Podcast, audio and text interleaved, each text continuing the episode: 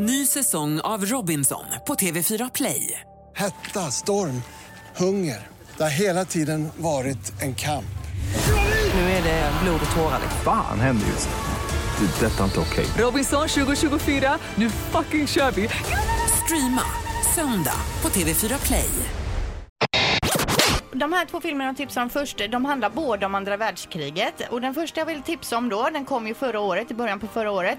Eh, och det är Imitation Game. Det handlar ju då om den brittiska matematikern Alan Turing som knäcker koden till tyskarnas enigmaskiffer, eh, Ja. alltså andra, under andra världskriget. Och när han gör det så, så har man i efterhand sagt att det var ungefär som att få tillgång till Himmlers snabbtelefon. Eh, man kunde alltså läsa tyskarnas eh, strategier eh, som en öppen bok och det här var ju hemligt under hela kriget och framkommit då i efterhand. Nu blir jag jättesugen på att se den här. Ja men alltså filmen U157, där får de ju tag på den här maskinen till att börja med. Det är en gammal film också. Så det, Enigma är viktigt. Ja, det är det verkligen. Och jag ska säga att när man ser filmen, jag tyckte filmen var jättebra, Imitation Game, men efteråt så tyckte jag den var ännu bättre. Man tänkte mycket på den efter tycker jag. För det är ju liksom en sidostory också om ha- hans liv självklart. Kan du rent utav vara avundsjuk på mig som har den osedd? Ja men verkligen, den är bra och just man lär sig lite också då.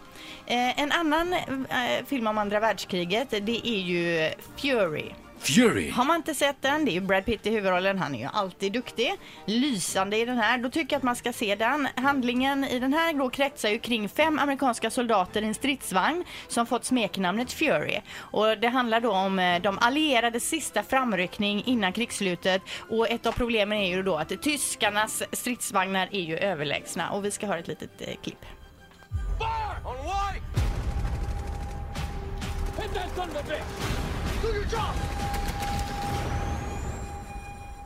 I had the best gunner in the army in that seat. Now I got you. I promised my crew a long time ago I'd keep them alive. These troops get by you. We're all dead in the water. All we got is you. I need you to perform. He kills you or you kill him. You can't do it. Yes, you can. Jag blir riktigt sugen. Ja men har man inte sett den så är den verkligen värd att se, jag gillar den. Jag blir sugen på krig. Ja, nej, det blir Nej, det, det blir inte. inte. Men jag ska säga att det har gjorts väldigt mycket filmer om andra världskriget. Eh, Många är ju jättebra, men alla är ju inte superbra. Men de här Nej. två tipsar jag om idag. Eh, nu till lite varningar då. Eh, Amy Schumer, det är ju en komiker i USA som det snackas väldigt mycket om nu för tiden. Hon, eh, hon skojar väldigt mycket om sex. Mm. Bland annat. Hon är ju jätterolig men den här filmen som hon nu släppte då förra året, hon har själv skrivit den, hon är också med och spelar huvudrollen. Den heter Trainwreck, äh, eh, Trainwreck. Eh, den kan jag inte tipsa om, den var mer jobbig än rolig, så ett varningens finger. Varning för Trainwreck, den ska man inte se. Nej. Eh, en annan film som jag verkligen viftar med stora varningsflaggan till om man har tänkt sig att lägga sin dyrbara tid på att sätta sig ner och kolla på Magic Mike XXL. Gör inte det. Alltså Magic Mike, den första filmen kom ju 2012. Då var ju Matthew McConaughey med i den. Men det Jaha. spelade liksom ingen roll, den var ändå värdelös. Tvåan här, ännu sämre. Det handlar om manliga stripper. Jag såg kanske 15 till 20 minuter. Men det var för dåligt. Men kan du rent utav känna dig lite bestulen på en del av ditt liv? Ja, men jag stängde ju av den. Jag sa till min man, det här kan vi inte se. Alltså hur man mår dåligt, det är så pinsamt.